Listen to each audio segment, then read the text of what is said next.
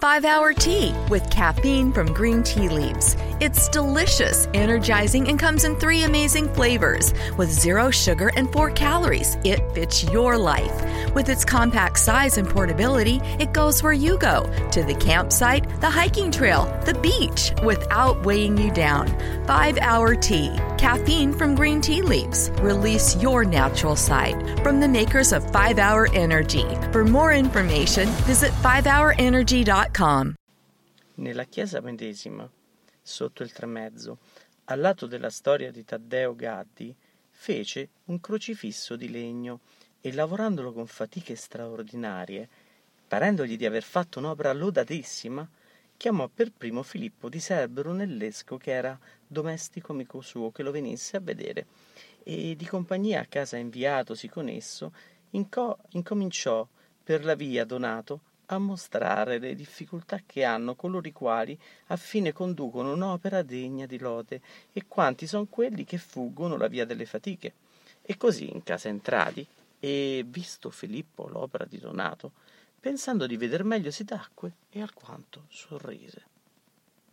Vedendo questo, Donato lo scongiurò per l'interesse dell'amicizia che la opinione sua ne dicesse perché essendo soli liberamente farlo poteva laonde Filippo, liberalissimo essendo, non gliene fu avaro, dicendogli che gli pareva che egli avesse messo in croce un contadino e non il corpo di Cristo, il quale fu delicatissimo di membra e d'aspetto gentile ornato. Udendosi morder Donato più addentro che non pensava, ed avendo creduto sentirne il contrario, gli rispose se così facil fosse a fare come a giudicare, il mio Cristo ti parrebbe Cristo e non un contadino però piglia del legno e prova a fare ancor tu. Tacque Filippo, senza far più motto, a Donato, e a casa tornatosi ordinò di fare un Cristo di legno alla misura di quello che aveva fatto Donato, e senza farlo sapere altrui, molti mesi dietro a esso consumò, cercando di avanzar Donato a ciogli il giudizio che dato gli aveva perfetto intero si rimanesse. Finito che l'ebbe, andò Filippo per Donato e mostrando che fosse a caso, Secolo invitò a desinare, come spesso erano usati di fare insieme, e nel passare per mercato vecchio Filippo comperò formaggio, uova e frutte, e con queste cose inviò Donato a casa dandogli la chiave dell'uscio. Ed in questo mezzo, fatto sembiante fermarsi per il pane al fornaio, tanto indugiò che Donato a casa fu giunto il quale, arrivato a casa ed aperta la porta ed in terreno entrato, vide il crocifisso di Filippo a buon lume posto, di perfezione e sì meravigliosamente finito, che di stupore e di terror pieno ne rimase vinto talmente che la tenerezza dell'arte e la bontà di quell'opera gli aperse le mani con le quali strette teneva il grembiule pieno di quei frutti e uova e formaggio, sì tutto si versò in terra e si fracassò. Sopraggiuntolo, eh, Filippo, ed immobile trovandolo, considerò che siccome lo stupor dell'opera gli aveva aperto le mani, così dovesse il cuore e l'animo medesimo aver fatto. Onde, ridendo, gli disse: Che fai tu con mandare male e versare ciò che, dobbiamo, che desinar dobbiamo?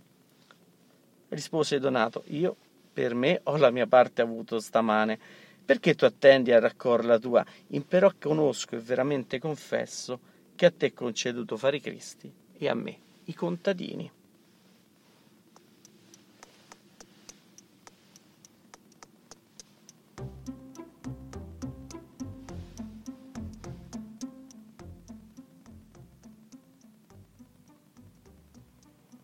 Benvenuti a Start, la trasmissione di quello di arte, blog radio podcast, dedicata alla storia dell'arte in anteprima, nella diretta su Spreaker fuori orario e scaricabile dal sito www.quellodiarte.com dove troverete anche qualche utile immagine di riferimento. Vi ricordo che è possibile segnalare il vostro gradimento con un semplice like, con un commento oppure condividendo quello di arte sui social network che preferite. Io sono Michelangelo Mammoliti e questa, sett- e questa mattina vi voglio parlare del metodo del contadino di Donatello, di Donato, di Niccolò, di Betto Bardi, scultore importantissimo, forse tra i più famosi scultori italiani, che ha dato il suo imprinting al nostro 400. Intanto l'abbiamo visto subito in una scena conviviale insieme al suo amico, a Filippo Brunelleschi, che eh, si erano contesi la realizzazione di un eh, Cristo e Donatello è, è, lo scultore, mentre dall'altra parte noi abbiamo l'architetto che abbiamo già visto qualche giorno fa, un architetto che progetta il come mostrare. La cosa bella è che però alla fine di, questo, questa scena conviviale, che poi commenteremo magari con un po' più di libertà, ecco che Donatello si giudica artista che rappresenta i contadini. E in questa visione di una rappresentazione dei contadini non c'è del male nella rappresentazione di Donatello perché lui è convinto di rappresentare il vero, è uno scultore prima di tutto, è colui che conosce le forme, le masse, le, le dimensioni delle cose, è figlio di un cardatore, non ha grandi origini e diciamo che studia a bottega di Ghiberti, quello che poi è anche stato il rivale di Brunelleschi, però comunque poi ne diventa, ne entra in amicizia con Filippo, faranno dei viaggi a Roma importantissimi, infatti eh, lavora tanto Brunelleschi accanto a,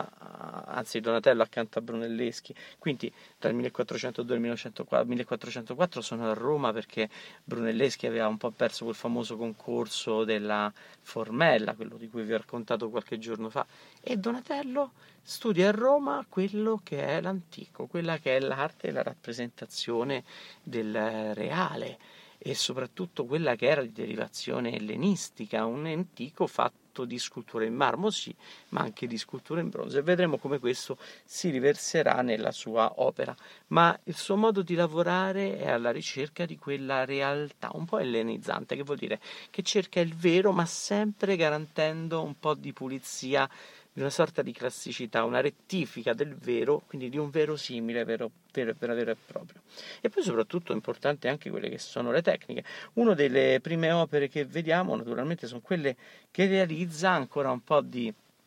accezione codica, ma in realtà sono per quella che è la cornice del bellissimo, eh, della bellissima committenza che fa per il San Giorgio e il Drago, anzi per la statua del San Giorgio a Or San Michele. Or San Michele era una chiesa a Venezia, vicino Piazza della di Signoria, un vecchio granaio dove, quasi tut, dove tutte le corporazioni fiorentine si sono eh,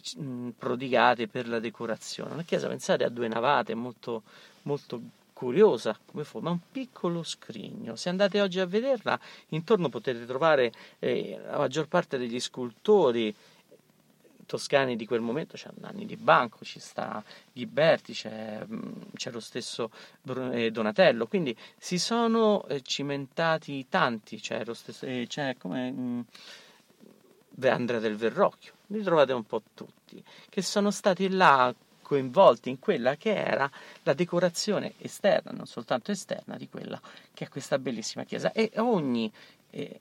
diciamo ogni parte, ogni elemento di questa chiesa, diciamo che immaginate che sia divisa il muro esterno in tante piccole nicchie, ecco, ogni nicchia era dedicata a una corporazione e a quella dell'arte dei corazzai e spadai e Donatello realizza il San Giorgio perché era un santo militare, era un uh, santo di origine eh, libica praticamente, un megalomartire come ha avuto subito diversi martiri e lo rappresenta all'interno di questa edicola come un soldato romano che ovviamente era, um, era, stato poi martirizzato, ma questo soldato romano ha una caratteristica, riprende quelle che sono le statuarie antiche, di una classicità che è molto più vicina alla impostazione di Fidia più che di Policleto, ovvero diciamo che tutti i pesi di, del San Giorgio sono spostati sulla destra, la gamba, scusate, sulla nostra destra, quindi la gamba sinistra che sostiene il peso e lo scudo, la gamba destra è il braccio, il braccio destro e sono praticamente lasciati un po' più in libertà. Ma a parte quello, l'impostazione è esattamente quella di una statua antica, sta guardando in lontananza, sicuramente verso Firenze e verso Lucca, verso Milano, che sono i nemici storici di Firenze, e il gesto praticamente è quello eh, che lo riporta al viso, che è aggrottato, che è espressivo, e cerca di guardare questi eh, nemici lontani come se fossero poi quel famoso drago che infestava le, le rive del lago vicino alla città di Silena. Comunque, la statua è è un, piccolo omaggio a quella che è l'arte antica, anche la stessa armatura del San Giorgio, se la guardate, sembra un piccolo trattato di, di architettura dove sembra vedere quello che era un, una struttura quasi di costruzione romana, un piccolo muro, soprattutto nei, nei calzari e nell'armatura. La statua però, a differenza di quelle che sono tante statue gotiche, non ha più quella svettatura verticale, quell'effetto flamboyant che sembrano quasi fiammelle che tendono verso l'alto, ma anzi viene molto più semplificata e lo scudo crociato che ha in mano dà proprio l'idea dell'orizzontalità e della verticalità che dà un senso di statica e di equilibrio. Su questo Donatello ci lavorerà molto, lo farà anche in quello che è lo zuccone, ma prima di passare a quello che farà l'opera del Duomo, vediamo che c'è sotto il San Giorgio, perché sotto il San Giorgio ha un altro piccolo elemento importante dove proprio viene narrata quella storia di, raccontata dalla leggenda aurea su, su San Giorgio,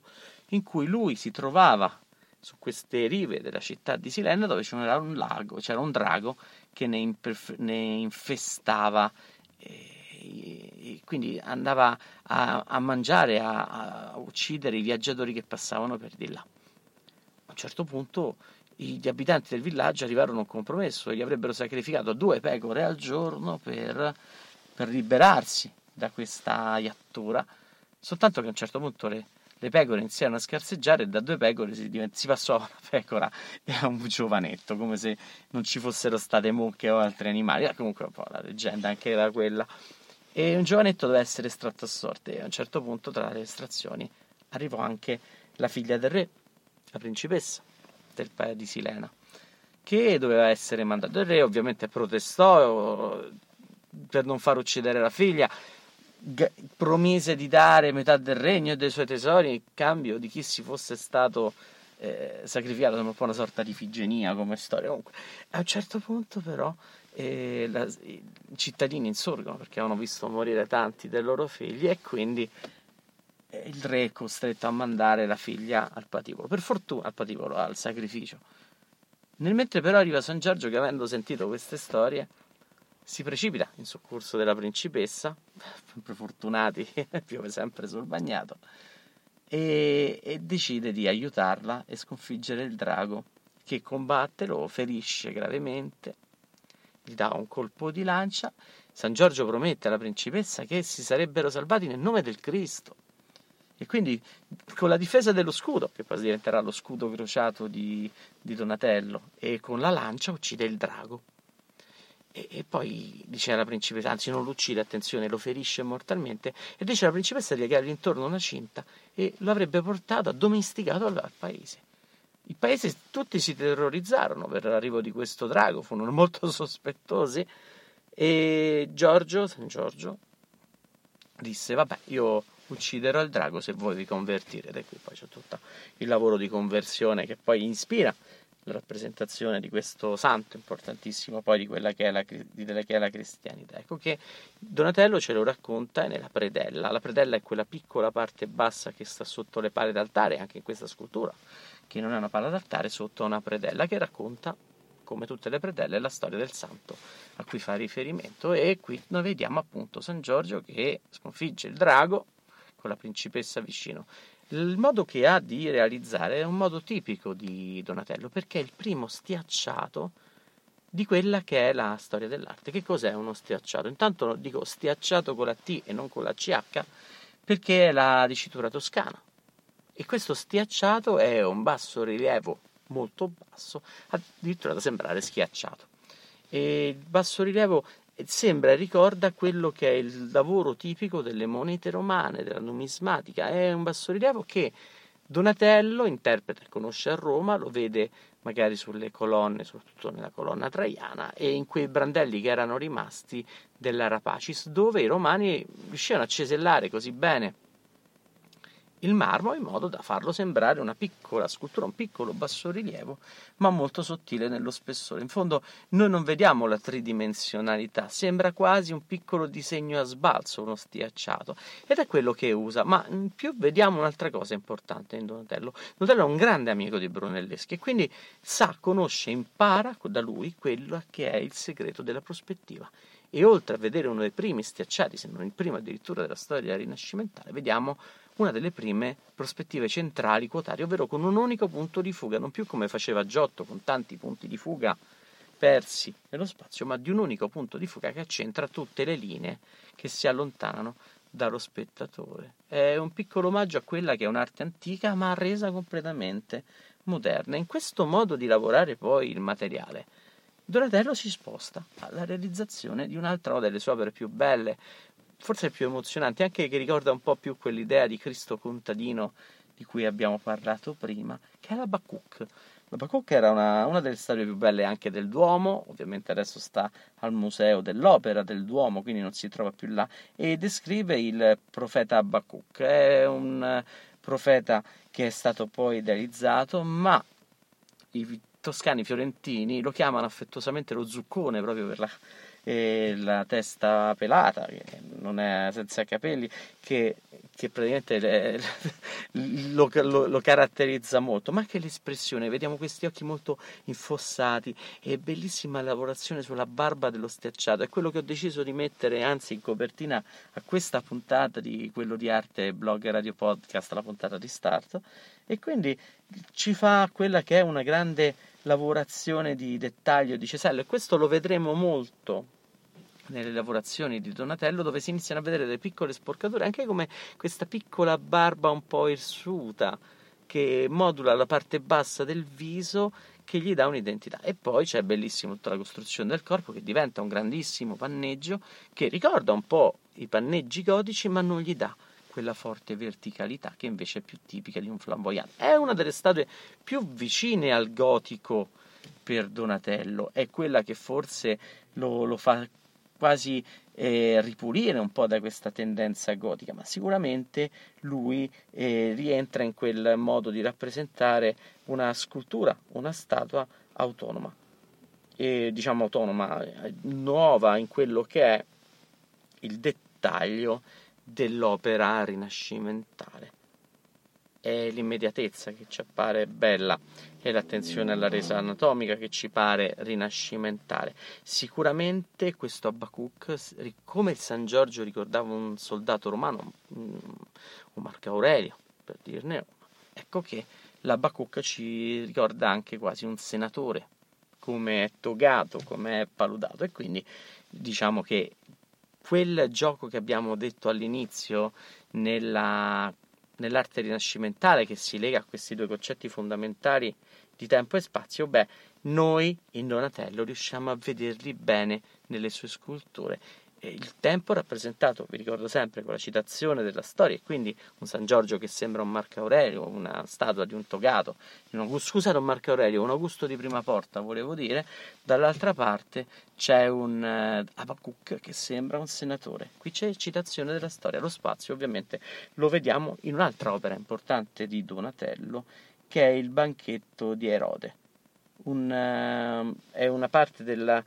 del battistero di San Giovanni a Siena è realizzata in bronzo. Anche qui Donatello inizia a riportare in auge quelle che sono tecniche antiche un po' perse e col bronzo qui realizza un basso rilievo, anzi addirittura una prospettiva, una, una storia raccontata in una formella non tanto grande, 60 x 60 centimetri in cui si racconta la storia di Erode Antipa, che era tetrarca in Giudea, e conviveva con Erodiade, che era praticamente eh, la moglie del fratellastro, e questo aveva suscitato un certo scandalo. E questo il popolo lo rimproverò diverse volte, soprattutto Giovanni Battista izzava il popolo a protestare per questo e Erode lo fece rinchiudere. Andando in antipatia ad Erodiade, naturalmente lei balla per, per Erode, lo irretisce e chiede in cambio per la sua danza sensuale quella che era la testa del San Giovanni, che a un certo punto noi vediamo la scena rappresentata in cui viene portata la testa di, nella parte sinistra della pretera, la sinistra in basso, viene mostrata ad Erode che rimane sconvolto. La testa di San Giovanni Battista staccata e portata su un piatto d'argento. Tutti nella scena si emozionano, eh, restano sconvolti dal momento è una grande blasfemia uccidere, uccidere un santo, uccidere un profeta in qualche modo, qualcuno che diceva che sarebbe venuto questo liberatore, ancora non, non si parlava di Gesù, però sicuramente tutti restano sconvolti dal gesto con cui Erode uccide colui che lo criticava più aspramente. E in questa scena Donatello ce la, ce la ambienta in quello che è la scena del banchetto, però non si ferma solo là, va oltre e questo oltre si racconta proprio con la prospettiva. Pensate, questa è proprio una, una, un'opera che spiega benissimo quella che è una piramide prospettica, un artificio che veniva utilizzato dagli artisti del 400 per raccontare la profondità. Immaginiamo una piramide prospettica dove una piramide dove la base della piramide, il quadrato, è la superficie del quadro, in questo caso del basso rilievo, e il punto di fuga, cioè il punto dove tutte le linee si allontanano, è il vertice di questa ipotetica piramide. Tutto avviene all'interno di questo spazio. E in profondità Donatello dà un'opera, diciamo, da prova della sua sapienza, non soltanto di scultore, ma anche di storico, di, che conosce l'antico. E mano a mano che vanno le scene in lontananza si vedono scene sempre più rarefatte e si passa da un basso rilievo in avanti a uno stiacciato in profondità, ma non si accontenta, crea due serie di arcate che cre- generano quella che è la profondità stessa di campo all'interno della scena e arriva fino allo stiacciato. Non soltanto, quindi c'è una grande citazione dello spazio, un racconto della profondità di campo, ma in più ecco che Donatello nella descrizione delle arcature mostra l'antico, l'antico romano. Non dobbiamo immaginare che in Galilea si usasse questo tipo di architettura, o se si usava probabilmente era di derivazione romana, in ogni caso la, la sta citando. E poi vi faccio notare che ci sono degli elementi sui pilastri che sostengono gli archi, dei piccoli bastoni in legno, che non ci sono normalmente, che creano profondità, ma oltretutto dimostrano che Donatello sapeva come i romani tiravano sui muri. Beh, Donatello era amico di Brunelleschi, quindi sicuramente lo studio di quel modo di mettere i pali all'interno del muro per postarci sopra i ponteggi e proseguire l'altezza è consapevole in Donatello. E quindi sicuramente la filiazione e la vicinanza con Brunelleschi, che era l'architetto, ha aiutato alla realizzazione di questa formella, che è in bronzo e vi ricordo che il bronzo diventa uno degli elementi fondamentali di ripresa del mondo antico. Beh, tutta l'arte antica, soprattutto quella greca, aveva imparato a usare il bronzo e lo usava a dimensioni anche importanti. Pensiamo ai bronzi di Riace o addirittura arrivando al Marco Aurelio. Questa volta l'ho detto bene, al Marco Aurelio alla fine del, del percorso romano, diciamo nel periodo della decadenza. Noi abbiamo un utilizzo del bronzo importante perché a Roma di bronzo ce n'era, ce n'era anche in Grecia, veniva utilizzato nei momenti di pace e le statue molto spesso venivano eh, realizzate con questo materiale che era prezioso. A volte molte poi sono state perse perché nei momenti di guerra è stato fuso in armi, magari salvaguardato, preservata la forma nel marmo, ma fondamentalmente il bronzo è stato uno dei materiali più utilizzati nel mondo antico. Durante il Medioevo il bronzo ha un calo, anche se molti erano orafi, il bronzo veniva usato per piccole fusioni. Quando inizia a finire il Medioevo, che è un periodo molto più legato alla pietra, a una pietra che poi viene intagliata e scolpita per poi adattarsi alle cattedrali, a quel punto però il bronzo si perde un po' in utilizzo, se ne dimentica quasi quelle che sono le tecniche. Donatello si studia le tecniche di fusione a grande dimensione. Qui non più le tecniche brozziste a piccole dimensioni orafe, ma tecniche di fusione di figure a, a quasi a dimensioni reali. E il David, quello che realizza e è, che adesso sta al Museo del Bargello, diventa praticamente alto 1,58 m, quasi una dimensione reale, forse la dimensione di un romano antico su questo. E in questa fase matura di Donatello, Donatello che inizia a essere anche abbastanza eh, bravo nella fusione del bronzo, realizza quello che molti vedono come Davide e qualcun altro addirittura come un eh, Mercurio che decapita Argo. Mm, sicuramente i riferimenti sono pochi, mm, però quasi certa ah, o al, uno all'altro. Eh, noi ovviamente per tradizione ce lo portiamo al David eh, mitico, re di Israele, che uccide il gigante Golia la testa sotto i piedi, però quei calzari ci fanno ricordare veramente il dio alato che, che diciamo combatte contro Argo. Insomma, fate voi, sceglietevi voi il, il mito o la, la, il personaggio religioso che preferite. Ma in questo caso è bello vederlo come un Davide, come un giovanetto, come un ragazzino che ha sconfitto il gigante Golia. E per dimostrarci questa fanciullezza, Donatello fa un'operazione quasi anticlassica, rompe quelli che sono gli schemi di equilibrio della statua. Infatti riprende il bronzo come antico, però la posa di questo David perde di equilibrio perché la spada con cui David uccide Golia è quella del gigante stesso, è una spada molto più grande del ragazzo, quindi una spada difficile da, ma- da maneggiare. E a un certo punto vediamo questa spada e quasi gli sta scivolando di mano perché si è messo in posa quasi come per farsi un piccolo selfie davanti all'artista e quindi si sta perdendo in questo. È una statua che ci porta poi a quello che è il nudo perfetto, però che riporta poi a una classicità questa rappresentazione. Ed è bello questo cappello. A dire alla Joe you can leave your hat on puoi tenere il cappello in testa. Se lo dovessi passare adesso una traccia musicale beh metterei proprio quella anche se ricorda a noi vecchioni qualche altra cosa, però questo cappello in testa è un po' il capitello di questa colonna portante della cristianità o del mito. Infatti questo cappello è un cappello a festoni, quasi che ricorda un capitello veramente della, dell'arte romana ma, e dell'arte greca, ma rompe qualsiasi senso di verticalizzazione dell'opera, non è più una statua gotica, e quindi torno sempre con questo confronto, ma è una statua rinascimentale dove tutto è posato nel fondo era forte la vicinanza con quelli che erano i moti anche di, di tanti artisti della sua contemporaneità, come Michelozzo, comunque che guardavano a quello che era un momento di ricerca di equilibrio e di forme pulite e sobre, comunque molto più italiane e mediterranee rispetto a quelle più nordiche e gotiche. Ecco che eh, dopo aver fatto questo, dal 1443 al 1453, Donatello si sposta, si sposta a Padova e diciamo perché a Firenze perde la sua bottega per, eh, perché viene demolita per la costruzione di Palazzo Medici, ma lui si sposta a Padova anche perché c'è una buona committenza e realizza, apre bottega vicino al Duomo e proprio per la piazza di fronte al Duomo realizza il bellissimo monumento funebre a Erasmo da Narni, detto il Gattamelata, che era un eh, generale al servizio della Prima Repubblica di Firenze e poi dello Stato Pontificio infine si sposta fino a Venezia. Era un abile stratega, gattamelata, che difese Venezia e tutto il resto e quindi per i Visconti riuscì a conquistare la città di, di Roma. E una volta conquistata eh, diede essere un bellissimo monumento che poi lo realizzò lo stesso,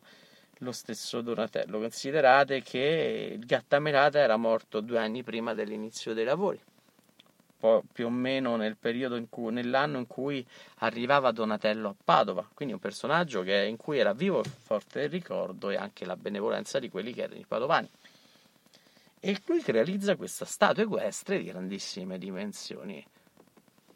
cosa completamente innovativa, ma che ricorda poi, se andate a vedere, la statua del Marco Aurelio stesso. E infatti il personaggio è enfatizzato nella sua posa, dove tiene il bastone del comando, lo scettro che poi lui stesso porta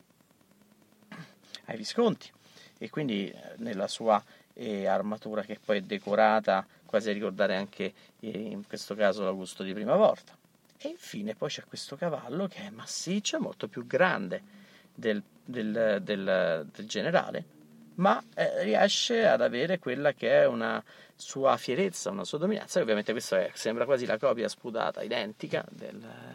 del cavallo del Marco Aurelio. Quindi c'è una grande citazione di quello che è il mondo antico,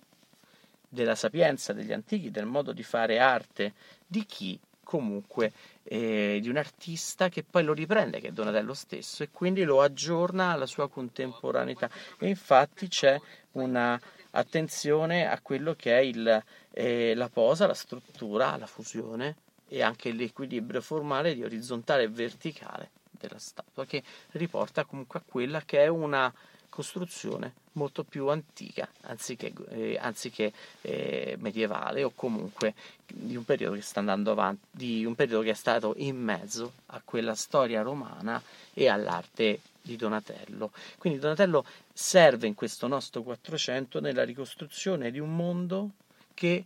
piace agli uomini del Rinascimento proprio perché eh, con la storia si certificano, si rendono personaggi importanti. Sarà una grande operazione di marketing, se vogliamo usare questa parola, in cui le grandi famiglie nobiliari italiane si certificavano in quella che era la loro identità e soprattutto nella loro importanza sul, sul territorio. L'ultima opera di cui parliamo è forse tra le più inquietanti, io dico sempre perché avendola vista dal vero non riesco a dire che è bella, ma è, è bella come un... Uh, vorrei dire un film dell'orrore però non è vero, non è questo, è bella quanto qualcosa che ci, ci, ci fa star male ed è la Maddalena penitente, non è una statua facile, ma una statua dove, che a noi chiude un po' il cerchio di questa idea del, dell'artista che ho il metodo del contadino, vedo col metodo della praticità, della realtà, dell'identità. Ed è la statua della Maddalena penitente che, che Donatello realizza per quello che era eh, il Duomo di Padova. Era una Maddalena in cui mh, mm, lui la rappresenta non più come la bella donna che probabilmente era una bella donna è quanto era la Maddalena, perché Maddalena fondamentalmente viene utilizzata come soggetto quando si vogliono rappresentare dei nudi sensuali, è un buon lasciapassare per l'artista che non viene criticato troppo perché Maddalena comunque deve esprimere sensualità.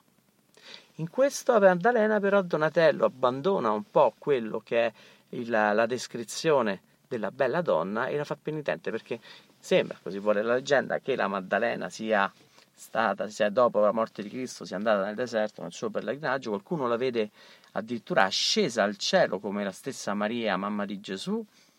perché eh, c'è un quadro anche di Lanfranco in cui fa vedere la, l'ascensione di Maria Maddalena al cielo. E in questo lei la, rappre- lei la rappresenta con una grande realtà. Immaginate, era una statua in legno e parzialmente dorata. Quindi c'era già un senso di idealizzazione nella statua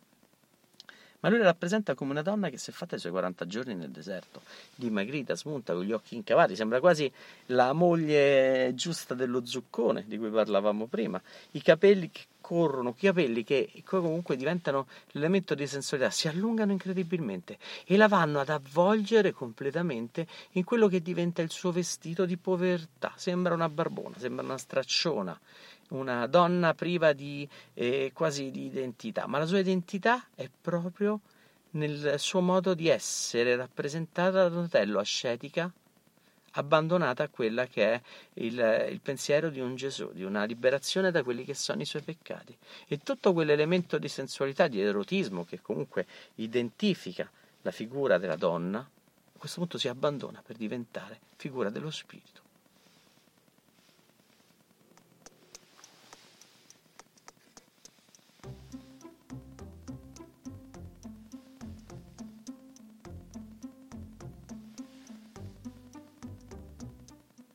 Avete ascoltato Start? Vi ricordo che questa puntata la potrete trovare in podcast su Spreaker, iTunes, Spotify, SoundCloud e sul canale YouTube di Quello di Arte. Inoltre sul sito www.quellodiarte.com troverete anche le immagini di riferimento per questa puntata. Ringrazio oggi, non l'ho mai fatto, ringraziare tutti gli ascoltatori di Spreaker che emettono costantemente i, loro following. Ormai siamo quasi a 500, quindi devo dire che eh, sta dando un suo certo discreto successo. Mettetemi anche qualche commento qua sotto perché mi fa piacere, voglio sentire la vostra, se dico castroneria ovviamente fatemi, fatemelo sapere, e qui stiamo, ci stiamo chiacchierando di storia dell'arte, non mi metto in cattedra anche perché ve le registro dalla mia macchina, quindi è un posto completamente inconsueto. E se avete ascoltato questo podcast e se vi è piaciuto, se avete qualche curiosità o se desiderate approfondire un argomento, mettete un like o lasciate un commento qua sotto oppure cercate quello di arte su YouTube, Twitter, Facebook e Instagram. Alla prossima volta e ricordate che l'arte si ascolta, ma soprattutto si sente.